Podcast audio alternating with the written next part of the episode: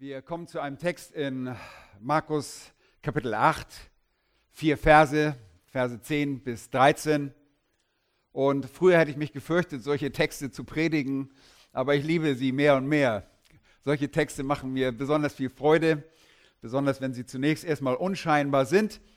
Aber der Text, die Passagen ab Kap äh, Vers 10 bis zum Ende des Kapitels oder davor noch zum Ende des Kapitels 8 sehen wir mehrere Passagen, die auf die geistliche Blindheit zum einen der religiösen Elite ansprechen, aber auch äh, Seheinschränkungen bei den Jüngern hervorbringen und auch eine physische Heilung, eine physische Blindheit und eine Heilung einer physischen Blindheit Jesu hervorheben.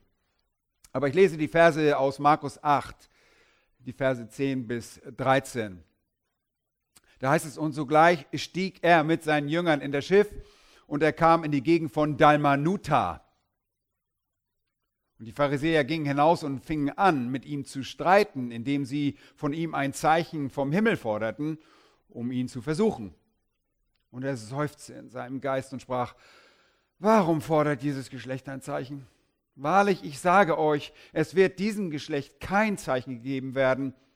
Und er ließ sie stehen stieg wieder in das Schiff und fuhr ans jenseitige Ufer.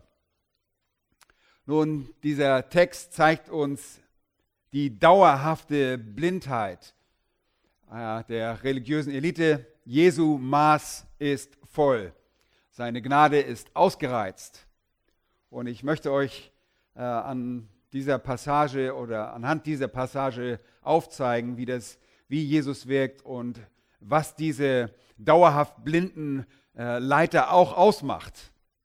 Ja, es kommen vier Passagen, die ich auch schon jetzt gepredigt habe. Ich gucke also schon zurück auf diese Texte und es sind einfach wunderbare Passagen, die die Blindheit als einen gemeinsamen Nenner haben.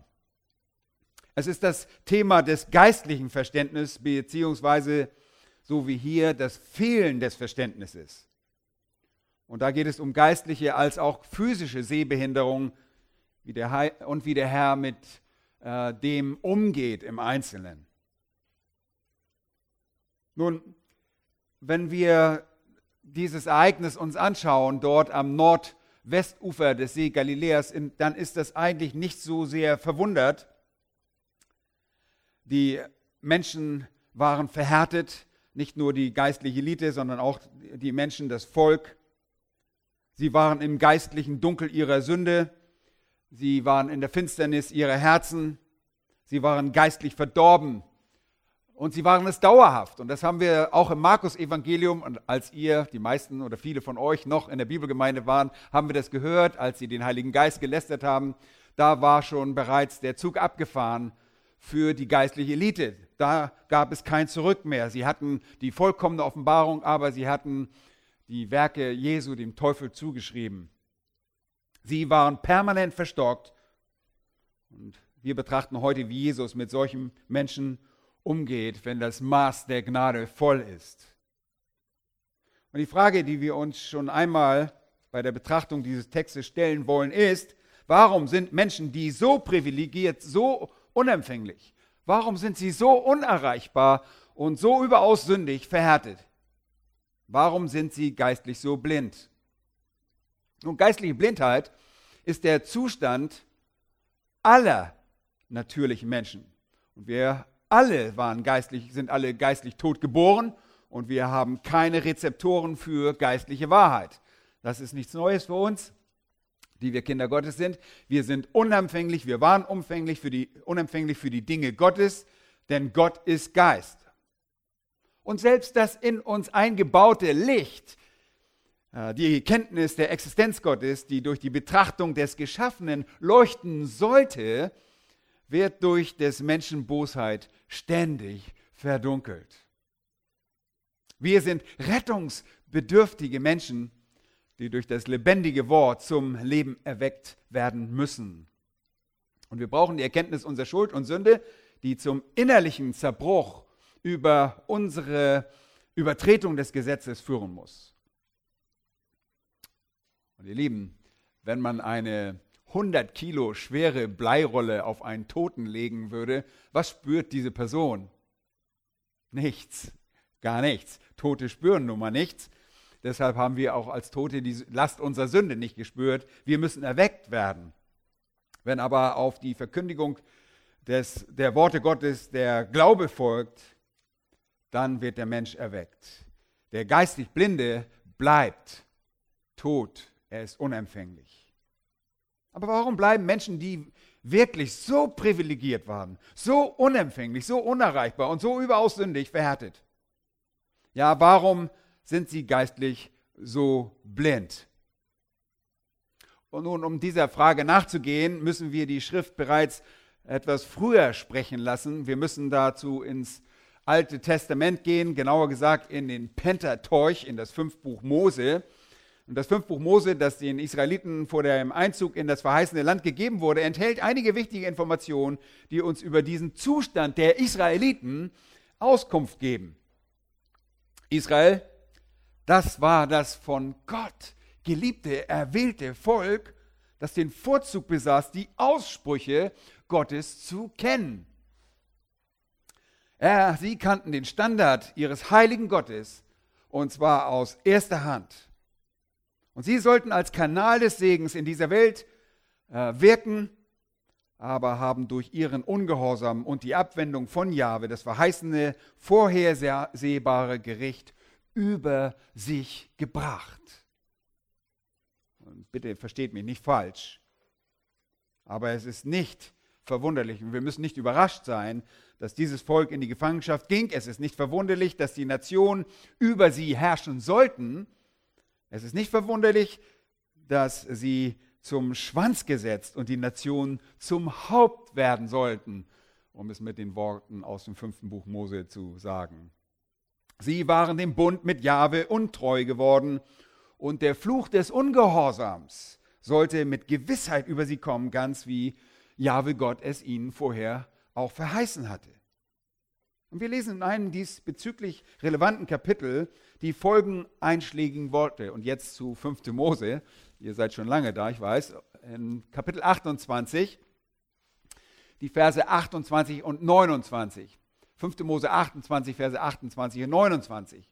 Und da heißt es, Jahwe wird dich schlagen mit Wahnsinn und mit Blindheit und mit Verwirrung der Sinne. Und du wirst am Mittag umhertappen, wie ein Blinder im Dunkeln umhertappt und wirst kein Gelingen haben auf deinen Wegen, sondern wirst bedrückt und beraubt sein dein Leben lang und kein Retter wird da sein. Nun, als Mose die zweite Generation der Israeliten an der Grenze in den Ebenen Moabs gegenüber von Jericho belehrte, schien dies alles irgendwie noch ganz weit weg zu sein. Aber die Zeit zeigte, dass das ungläubige Volk der Wüstenwanderung nicht nur also nicht eine Ausnahme darstellte, sondern sich die Rebellion gegen Gott und ihr Ungehorsam immer breiter machen sollte. Ja, und eben diese Dinge führten über diesen äh, Sünden Bußzyklus der äh, Richterzeit. Ihr erinnert euch daran, wie das da war, über die Spaltung der äh, vereinten israelischen Monarchie zu den Gefangenschaften und zu der Fremdherrschaft durch die Heiden. Und die Zeiten der Nation hatten bereits schon äh, 722 vor Christus begonnen und bis zu der Wirkungszeit Jesu auch kein Ende gefunden. Diese Zeiten halten noch an. Und in der Zeit Jesu waren die Römer und ein anhaltender hellenistischer Einfluss den Juden ein wirkliches Gräuel. Sie standen unter dem Gericht des Bundesbruches und die Decke der Verblendung zum Verständnis der Wahrheiten war ihnen auch damals schon vor Augen, so wie auch heute immer noch. Aber sind diese Worte aus fünften Buch Mose nicht deutlich? müssen wir uns fragen, sind sie nicht deutlich? Mose lehrte, dass Jahwe ihm, was, was, was äh, Jahwe ihm beipflichtete. Jahwe selbst, Israel, heißt es, wird dich schlagen. Mit Blindheit und mit Verwirrung der Sinne. Der Fluch des Ungehorsams, der hatte sie getroffen und sollte sie fortwährend auch weiterhin treffen. Eine Wende vom Fluch zum Segen würde erst folgen, wenn dieses Volk sich erneut Jahwe unterwerfen würde, sollte. Ihr Lieben, und diese Unterwerfung hat bis zum heutigen Tag nicht stattgefunden. Stattdessen bewahrheiten sich diese deutlichen Worte in dieser Passage, die wirklich so klar geschrieben sind. Du wirst am Mittag umhertappen. Das ist ein Vergleich. Wie ein Blinder im Dunkeln. Na, Blinden ist es ja egal, ob es dunkel ist oder nicht. Nein, aber es ist, es ist dunkel, wenn du blind bist. Das ist damit gemeint. Umhertappen und wirst kein Gelingen haben auf deinen Wegen, sondern wirst bedrückt und beraubt sein dein Leben lang und kein Retter wird da sein. Jahwe bringt hier ein Vergleich, er illustriert, wie der Israelit als Folge oder die Israeliten als Folge von Gericht sein werden, wenn sie dann unter dem Fluch des Ungehorsams stehen würden. Ja, der Israelit heißt, du wirst am Mittag herumtappen, wie ein Blinder im Dunkeln herumtappt. Nun, was ist das für ein Vergleich? Der zehnte Traktat der Mishnah, Migela 24b, liest, wie Rabbi Jose des Folgendes zu diesem Vers erzählt. Er sagt zu diesem Vers, den ich euch gerade aus 5. Mose vorgelesen habe, folgendes. Er sagt, Zitat, mein Lebtag mühte ich mich, um hinter den Sinn des Verses zu kommen, der da lautet, du wirst tappen am Mittag, wie ein Blinder im Dunkeln tappt. Denn was macht es, so meinte ich, einen Blinden aus, ob er im Finstern weilt oder im Hellen? Dann aber begegnete es mir, dass ich die Richtigkeit jenes Wortes erkannte. Zitat Ende. Hier ist seine Interpretation. Zitat. Eines Tages nämlich ging ich in dunkler Nacht meines Weges und sah einen Blinden mir entgegenkommen, der trug eine brennende Laterne in der Hand. Ich fragte ihn, mein Sohn, wozu bedarfst du einer solchen? Er erwiderte, solange ich die Laterne halte, können die Menschen mich sehen und mich vor Gruben warnen, vor Dornen und Disteln, die auf meinem Wege sind. Zitat Ende. Und diese Art der Auslegung spricht deutlich von ihrer geistlichen Blindheit. Und es ist wirklich sehr traurig, dass der Tanach heute nicht von den Juden verstanden wird. Er wird einfach nicht richtig verstanden, das Alte Testament. Der Text aus dem fünften Buch Mose ist ein Gerichtswort. Und wenn Jahwe sagt, du wirst am Mittag herumtappen, wie ein Blinder im Dunkeln herumtappt, dann ist das nicht irgendwie ein Geleitwort oder irgendwas Positives. Die Ermittlung der Bedeutung ist nicht einmal so schwierig. Warum ist hier die Mittagszeit erwähnt? Und was ist mittags? Weil die Sonne am Mittag am höchsten steht und einfach die hellste Tageszeit repräsentiert. Wenn man in der prallen und in der hellen Sonne herumtappt wie ein Blinder im Dunkeln, dann ist etwas sehr besorgniserregend. Und so geschah es mit dem Volk. Blindheit, geistliche Blindheit, wohlgemerkt, ist das Zeichen des Gerichts und spricht von der geistlichen Unempfänglichkeit und der Verwirrung ihrer Sinne. Das ist der Punkt. Der Prophet Jesaja spricht 700 Jahre später genau das, was Thomas als Schriftlesung uns schon gebracht hat. Die Worte Jahwes zeigt den Zustand des Volkes Israels auf in Jesaja 42. Als Knecht und Boten wird er dort bezeichnet. Jesaja 42, ich lese die Verse ab Vers 18. Und es ist schon bezeichnend, wie dort gesprochen wird. Hört ihr Tauben. Äh, das sollte schon mal jemanden aufwecken, oder? Hört ihr Tauben. Du äh, appellierst du an jemanden, der nicht hören kann. Und ihr Blinden schaut her. Schaut her, ihr Blinden. Oh meine Güte, was ist das für eine Aufforderung? Um zu sehen. Nun, es ist geistliche Blindheit. Wer ist blind, wenn nicht mein Knecht? Wer ist dieser Knecht? Das ist Israel. Und so taub wie mein Bote, den ich sende. Wer ist so blind wie der Vertraute und so blind wie der Knecht Jahwes? Du hast viel gesehen und es doch nicht beachtet. Die Ohren hat er aufgetan und doch nicht gehört. Und Israel war mit den Aussprüchen Gottes vertraut. Sie waren so privilegiert. Vers 21, es gefiel Jahwe um seiner Gerechtigkeit willen, das Gesetz groß und herrlich zu machen. Und doch ist es ein beraubtes, beraubtes und geplündertes Volk. Sie sind alle in Löchern gefangen und in Gefängnissen versteckt. Sie wurden zum Raub und niemand rettet. Sie wurden zur Beute und niemand sagt, gib sie wieder raus. Wer ist aber unter euch, der auf dieses hört, der Acht gibt und es künftig beachtet? Wer übergab Jakob zum Raub und Israel den Plünderern? Ist es nicht Jahwe, gegen den wir gesündigt haben? Und sie wollten nicht auf seinen Wegen wandeln. Das sind die Israeliten. Und seinem Gesetz waren sie nicht gehorsam. Das sind die Israeliten. Darum hat er, Jahwe, ihn, Israel, die Glut seines Zornes ausgegossen und die Gewalt des Krieges.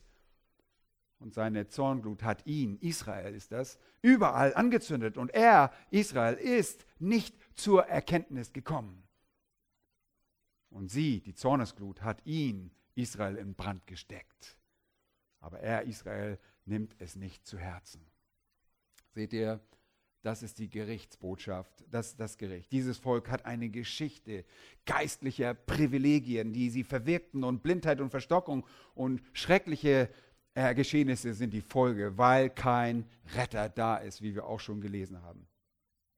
Und als Jesus der Retter nun erscheint, sind sie immer noch blind verstockt. Und wir wollen uns hier in diesem Text den Zusammenprall der dauerhaft Blinden mit dem Licht der Person Jesu ansehen. Er, der Herr, der das Licht der Welt ist, war gekommen. Und wir lesen jetzt in Vers 10, und sogleich stieg er mit seinen Jüngern in das Schiff und kam in die Gegend von Dalmanuta. Er kommt aus der Gegend der Dekapolus, aus dem heidnischen Gebiet. Jesu Dienst war in Kapitel 7 in Galiläa. Der öffentliche Dienst ist vorbei. Er, er, tritt nicht mehr öffentlich auf, sein öffentlicher Dienst ist vorbei. In Kapitel 8 kündigt er im äh, Gebiet der, von Philipp des Tetrarchen seine erste Leidensankündigung an. Sein Augenmerk ist Richtung Jerusalem gesetzt. Er reist noch ein wenig die, durch die Gegend Galiläas, aber dann geht es auch bald nach Jerusalem. Von der Dekapolis, also am Ostufer des Sees, setzt er über, unmittelbar nach der Speisung der 4000 mit seinen Jüngern, nach Dalmanuta. Das hat nichts mit Hanuta zu tun, sage ich immer wieder. Äh, das ist ein Gebiet, das man, über das man überhaupt ganz, ganz wenig weiß. Weder in der profanen Geschichte noch in der Bibel finden wir diesen Begriff. Äh, vor einigen Jahren hat man äh, während des Wasser geringen Niedrigstandes des See Genezareth ein paar Hafenstädte, Ankerplätze gefunden und dort fand man auch ein, eine, ein, ein Anleger und man nimmt an, dass es möglicherweise Dalmanuta ist. Es befindet sich wirklich zwischen, ähm, ja, zwischen Magdala und äh, der Heimat Jesu, der temporären Heimat dort in Kapernaum, äh, irgendwo dort zwischen. Äh, wir kriegen eine, ein, eine, einen Einblick von Matthäus. Er sagt, es ist die Gegend, das Gebiet von Magdala, die Heimat von Maria Magdalena dort, wo einst die Fischfabrik war, wo die Fische gesalzen, gepökelt wurden. Dort in dieser Gegend. Ist aber auch nicht so wichtig, aber dort kommt er hin und wird empfangen. Und erstens betrachten wir jetzt die Begegnung. Und was sehen wir? Die Merkmale der dauerhaft blinden Führer. Das erste Merkmal ist, sie suchen Streit in Vers 11. Und die Pharisäer gingen hinaus und fingen an, mit ihm zu streiten. Sie initiieren eine Begegnung mit ihm. Und dieser Streit war ein Streit der Worte, ein Streit, der sich aus ihren finsteren Herzen ergab. Sie begannen fordernd und argumentativ zu reden. Offensichtlich erkannten sie nicht den, der vor ihnen stand. Sie waren uneinsichtig, blind, ganz wie es der Prophet Jesaja speziell von den Hirten Israels gesagt hatte in Jesaja 56. In Jesaja 56, die Verse 10 bis 12, lesen wir davon. Ich lese auch das kurz vor. Jesaja 56, 10 bis 12 lesen wir davon. Seine Wächter, also die Leiter, sind blind. Sie wissen alle nichts. Ja, das spricht von ihrer Blindheit. Stumme Hunde sind sie.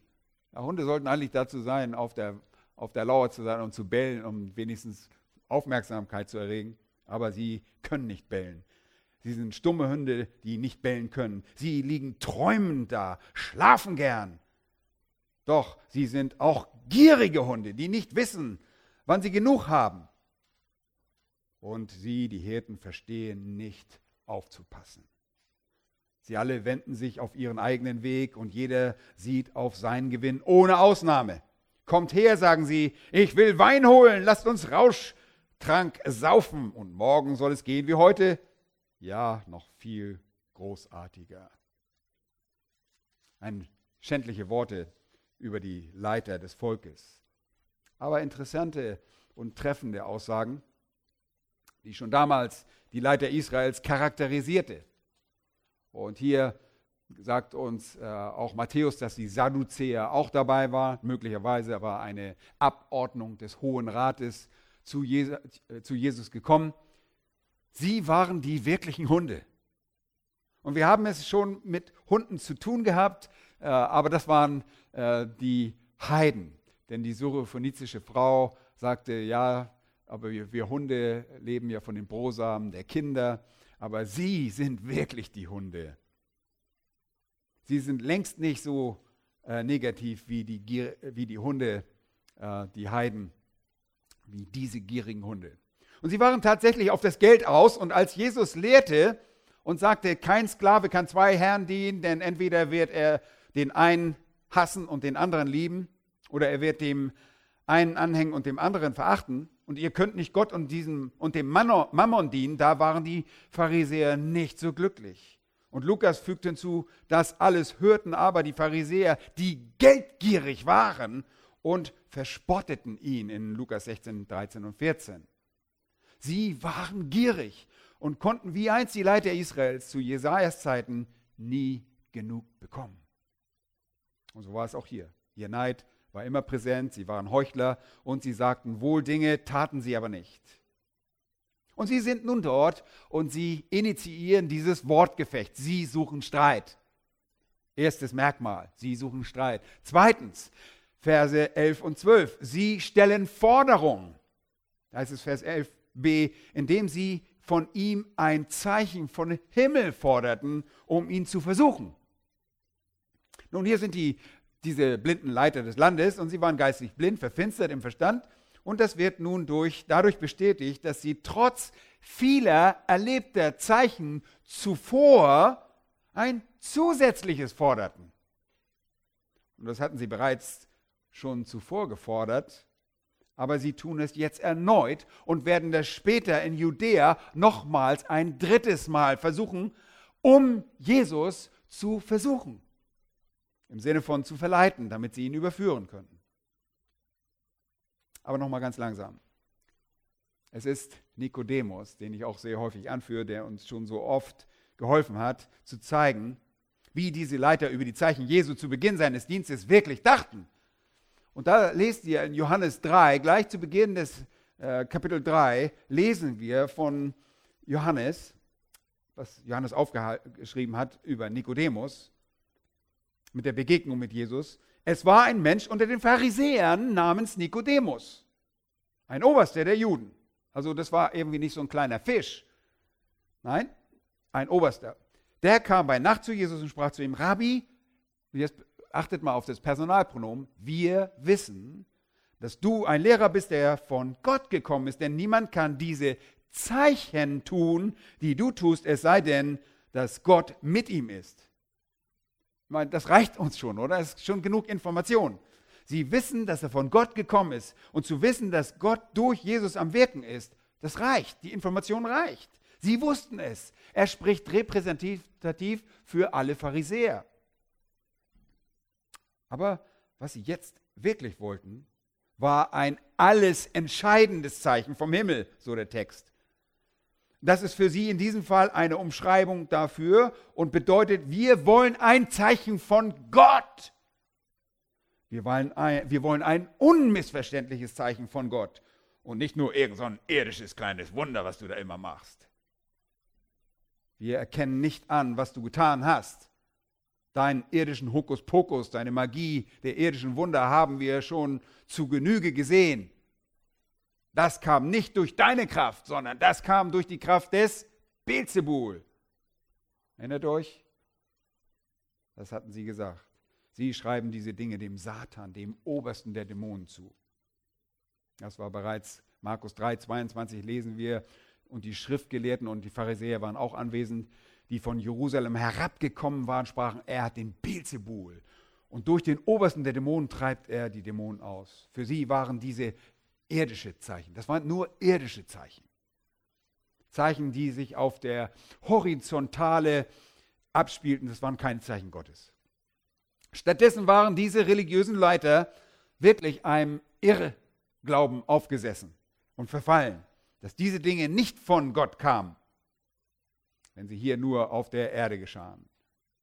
Sie forderten ein Zeichen, das unmittelbar und unbestreitbar von Gott aus dem Himmel kommen würde. Und die Erforderung erfolgt später noch einmal in Judäa. Ich sage, es, es kommt genau dreimal vor, dass sie immer wieder ein Zeichen fordern. In einer ganz ähnlichen Situation könnt ihr nachlesen in Lukas 11, Vers 16. Sie fordern ein Zeichen aus dem Himmel.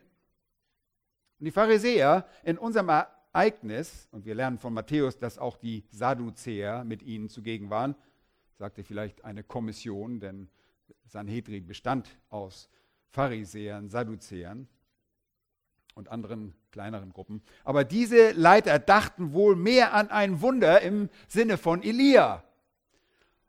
Elia, erinnert ihr euch, als er sich mit äh, den 450 Priestern des Baals auf den Karmel begab? Dort fiel nämlich das Feuer Jahwes direkt vom Himmel herab und verzehrte das Brandopfer und das Holz und die Steine und die Erde und leckte das Wasser auf im Graben, das man dort ausgegossen hatte. 1. Könige 18. Möglicherweise hatten sie ein Ereignis dieser Art im Sinn. Und wenn sie an solch ein Wunder gedacht hätten, ihr Lieben, dann hätte ich an ihrer Stelle große Furcht, sehr große Furcht, dass Jahwe mich töten würde, so wie er es mit Nadab und Abihu tat in 3. Mose Kapitel 10, Vers 2, als dort das Feuer von Jahwe aus dem Himmel kam und diese beiden verzehrte, sodass sie vor Jahwe starben. Ich hätte Angst an ihrer Stelle. Ihr Lieben, diese Führer sind nicht nur sehbehindert, sie haben nicht nur ein eingeschränktes Sehfeld, sie sind absolut blind und aufgrund ihrer Sünde wider den Heiligen Geist sind sie es dauerhaft. Wie kann ich das sagen? Dauerhaft weil die Sünde wider den Heiligen Geist konnte ihnen nicht vergeben werden. Und das belegt die Tatsache des anwesenden Herrn. Das größte aller Zeichen kam aus dem Himmel. Sie fordern ein Zeichen aus dem Himmel. Hier steht ein Zeichen aus dem Himmel. Der Herr Jesus Christus aus dem Himmel gekommen steht vor ihnen und sie würden ihn nicht anerkennen. Und sie lauerten ihm förmlich auf und hier steht das Zeichen in Person vor ihnen. Er, der Sohn Gottes, Gott in Menschengestalt, Gott im Fleische war ihnen gegenüber. Das ist ein Zeichen sondergleichen. Und er kam aus dem Himmel, genauso wie auch das Wort, das die Juden seit Generationen hatten. Es kommt aus dem Himmel, es ist nicht menschlichen Ursprungs.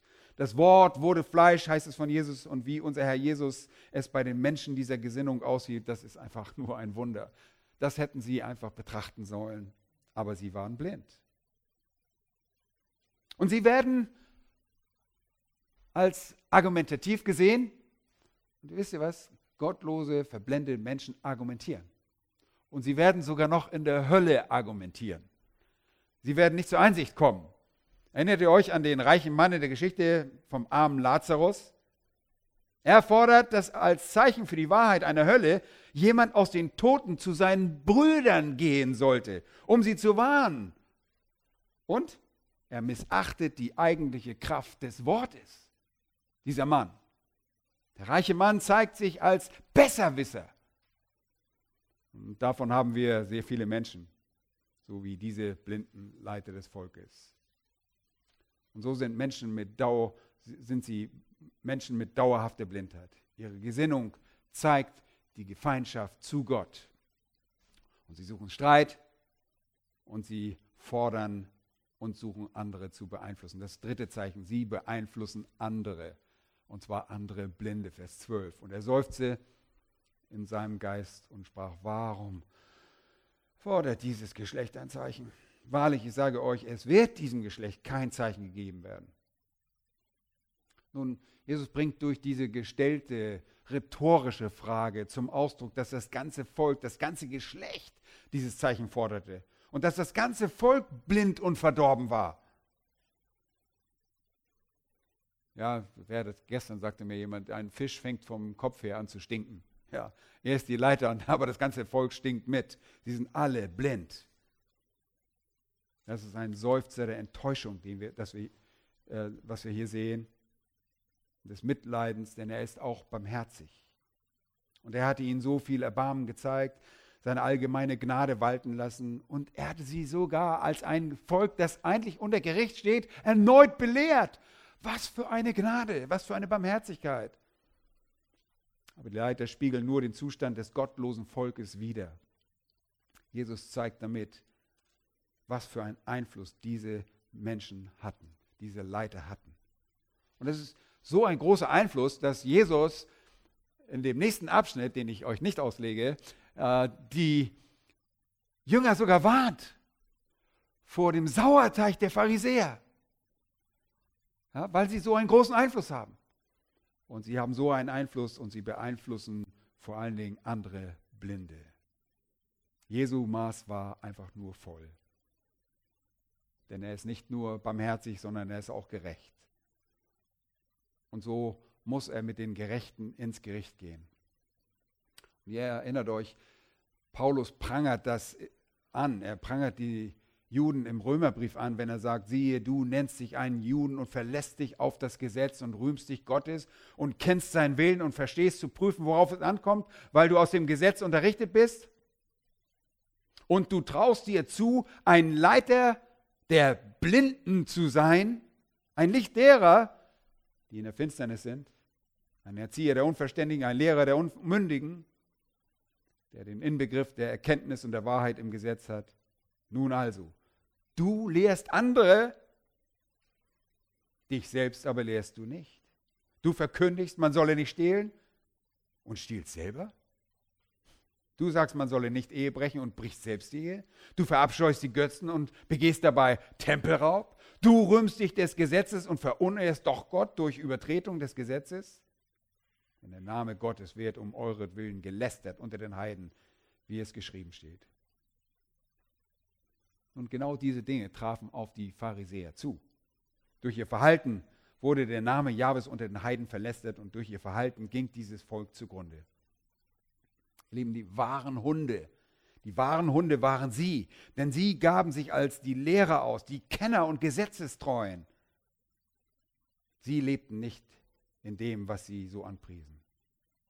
Und die Sadduzäer, ihr Lieben, das waren wirklich die größten Gauner. Sie hatten den ganzen Tempelbezirk unter sich. Sie waren Tempelräuber.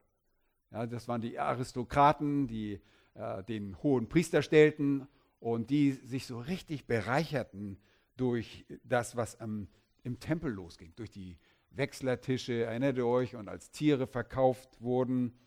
Sie waren sowieso Menschen, die nur im Hier lebten. Sie waren Genussmenschen. Die Rabbiner bezeichneten sie oft als Epikureer, Genussmenschen. Und so lebten sie auch. Sie kassierten ihr Geld durch die religiösen Tempelaktivitäten, dem Viehhandel und die entrichtete äh, Tempelsteuer. Da schlugen sie ordentlich auf. Ja, wie der Leiter, so die Nachfolger. Jesaja 3,12 sagt: Mein Volk wird von Mutwilligen bedrückt und Frauen beherrschen es. No, nichts Neues. Mein Volk, deine Führer verführen dich und haben den Weg verwüstet, den du wandeln sollst. Die Leiter sind verantwortlich und sie beeinflussen andere. Sprüche 11, Vers 14 sagt, wo es an weiser Führung fehlt, kommt ein Volk zu Fall. Aber wo viele Ratgeber sind, da geht es ihm gut. Und sie trieben Mutwillen und verführten das Volk. Und das Volk kam aufgrund mangelnder Führung zu Fall. Blinde Leiter, blindes Volk. Und so sagt Jesus mit einer Bekräftigung, wahrlich, ich sage euch, es wird diesem Geschlecht kein Zeichen gegeben werden. Und diese Ausdrucksweise spricht von dem in einer Generation lebenden Israeliten, dem Volk zur Zeit Jesu. Sie alle forderten ein Zeichen und das, obwohl sie viele eindeutige Zeichen sehen und gnädigerweise miterleben durften. Diese Zeichen hätten ausreichen sollen, um ihnen zu zeigen, dass Jesus der Christus war. Und er war so gnädig und kommt sogar zu dem unter seinem Gericht stehenden Volk, erweist sich ihn als Messias, als lebendiger Gott in menschlicher Gestalt, voller Gnade und Wahrheit, sagt Johannes. Aber das Maß der gewährenden Gnade ist für diese Leute voll. Für die Jünger gab es tatsächlich noch mehr Zeichen, aber nicht für dieses ungläubige Geschlecht. Die äh, in der Schrift verzeichneten Zeichen sollten reichen. Das haben sie auch für uns getan, die wir zum Glauben gekommen sind. Aber das Wort reichte den Pharisäern nie aus. Sie waren gierig, sie wollten noch mehr, sie wollten mehr sehen, sie waren blind. Und sie hatten ihre eigene Tradition und ihre eigene Tradition stellten sie sogar über das Wort, über das, was das Wort sagte. Sie glaubten nicht an die Kraft des Wortes. Und damit suchten sie, indem sie nämlich die Tradition über das Wort stellten, Einfluss zu nehmen und banden dem Volk schwere Bürden auf, die die Schrift nicht kennt. So soll es nicht sein. Johannes sagt in Kapitel 20, noch viele andere Zeichen tat Jesus nun vor seinen Jüngern. Hm. Nicht vor den Leitern und nicht vor dem Volk. Dann sagt er, die in diesem Buch nicht geschrieben sind. Diese aber sind geschrieben, damit ihr glaubt, dass Jesus der Christus, der Sohn Gottes ist und damit ihr durch den Glauben Leben habt in seinem Namen. Eben die Schrift reicht aus, und mit der Kraft des Wortes wollen wir den Einfluss Gottes auf das blinde Herz auch heute von Menschen ausüben. Und dem Herrn sei Dank, dass wir durch das geschriebene Wort glauben dürfen. Ein Glaube, der das Leben, das wahre, das ewige Leben zur Folge hat. Sie aber suchten zu argumentieren.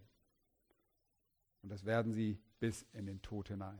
Nun, die zweite Hälfte sehen wir das göttliche Urteil nach Ausschöpfung, nach dem Ausreizen der Gnade.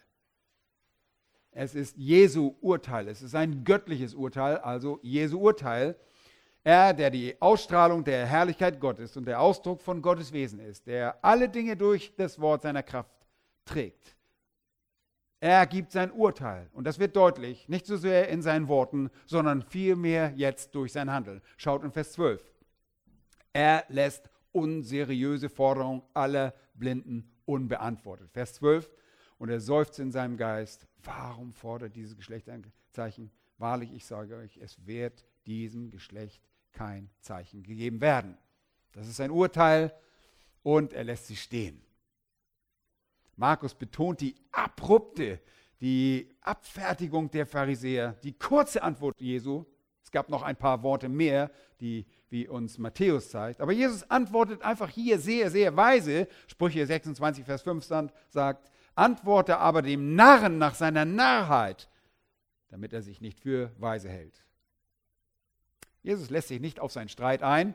Er holt auch keine Beweisliste seiner äh, Wunder hervor und sagt, guck mal, das habe ich schon alles gemacht, das habe ich, erinnert, das habe ich noch gemacht und dies habe ich noch gemacht. Das hat er nicht nötig. Das macht er nicht. Er sagt lediglich, es wird kein Zeichen gegeben werden. Punkt aus. Und er antwortet hier den Narren nach seiner Nahheit. Und er selbst nennt sie nebst Blinden auch Narren in Matthäus 23, das große Wehe über die Pharisäer. Und das Einzige, was er ihnen noch vorhält, laut Matthäus, ist, dass sie mangelndes Urteilsvermögen besäßen. Und er sagt dort, am Abend sagt ihr, es wird schön, denn der Himmel ist rot, und am Morgen, heute kommt ein Ungewitter, denn der Himmel ist rot und trübe. Ihr Heuchler, das Aussehen des Himmels versteht ihr zu beurteilen, die Zeichen der Zeit aber nicht. Jetzt spricht er etwas sehr Offenbarendes über dieses Geschlecht. Ein böses und ehebrecherisches Geschlecht begehrt ein Zeichen aber es wird ihm kein Zeichen gegeben werden als nur das Zeichen des Propheten Jona. Nun, das sind die Worte des Matthäus. Äh, Markus macht die kurze Version, Matthäus gibt uns die zusätzlichen Worte, die dort gesprochen wurden. Sie konnten eine Wetterprognose abgeben durch Beurteilung der Himmelsfarbe und sie konnten diese bewerten, aber sie konnten die Zeichen der Zeit, das Auftreten des Messias nicht beurteilen. Sie waren Heuchler. Und das Zeichen, das der Herr Jesus ihnen geben sollte, das war er selbst in seiner Auferstehung. Und das wird hier umschrieben mit den Worten Zeichen des Propheten Jona. Aber damit konnten sie nichts anfangen. Ich muss zugeben, als ich das früher gelesen habe, wusste ich auch nicht, was ist das Zeichen des Jona? Was ist denn das? Was ist das? Nun, das war eines der ersten Rätsel, das Jesus den Schriftgelehrten und Pharisäern schon vor, nach ihrer Lästerung Kapitel 3 gegeben hatte. Das wissen wir wiederum von Matthäus. Sie antworteten, da antworteten etlich der Schriftgelehrten und Pharisäer, Meister, wir wollen von dir ein Zeichen sehen. Er aber erwiderte und sprach, ein böses und ehebrecherisches Geschlecht begehrt ein Zeichen, aber es wird ihm kein Zeichen gegeben werden. Das lesen wir in Matthäus 12, 38. Das ist schon sehr viel früher im Dienst. Und dann erklärt Jesus sogar dieses Zeichen und sagt dort in Matthäus 12, Vers 40, denn gleich wie Jona drei Tage und drei Nächte im Bauch des Riesenfisches war, so wird der Sohn des Menschen drei Tage und drei Nächte im Schoß der Erde sein. Die Männer von Ninive werden im Gericht auftreten gegen dieses Geschlecht und werden es verurteilen. Denn sie taten Buße auf die Verkündigung des Jona hin und siehe, hier ist einer, der größer ist als Jona. Für uns sehr deutlich, oder? Später lehrte Herr genau diese Wahrheit über die Zeichen ein drittes Mal zu dem Volk in Judäa. Also in wenigen Monaten in Lukas 11, 29 bis 32. Gut, also er lässt alle Forderungen unbeachtet, erstens. Und zweitens, er überlässt die Blinden sich selbst, Vers 13. Und er ließ sie stehen. Blödes Gefühl, ne? wenn dich jemand stehen lässt. Sie stiegen wieder ins Schiff und fuhr ans jenseitige Ufer. Und dieses Handeln Jesus ein Ausdruck von göttlichem Gericht. Und er lässt sie stehen, und zwar ist er, weil er mit ihnen fertig ist. Und zuvor hatte Gott schon das Volk stehen lassen und gelassen. Erinnert euch? Für 400 Jahre war Ruhe. Er hatte nicht mit ihnen geredet. Und Jesus lässt sie. Er geht nicht weiter auf ihre fordernden Versuche ein, sie ihn zu überlisten. Solche Versuche scheiterten sowieso immer nur kläglich. Und so ist Jesus mit den Leitern und dem Volk dass dem Herrn in keiner Weise Unterstützung gibt, da kommt ihm keiner zur Unterstützung vom Volk und sagt, oh, aber der, der Herr, der hat das, das gemacht, der hat jenes gemacht. Keiner hat was gesagt. Er lässt sie einfach stehen. So ist Jesus mit den Leitern mit dem Volk, dass dem Herrn in keiner Weise Unterstützung gibt und genauso blind sind wie ihre aufgeblasenen religiösen Gockel äh, im Gebiet von Galiläa am Ende. Er ist einfach am Ende er tut keinen Dienst mehr.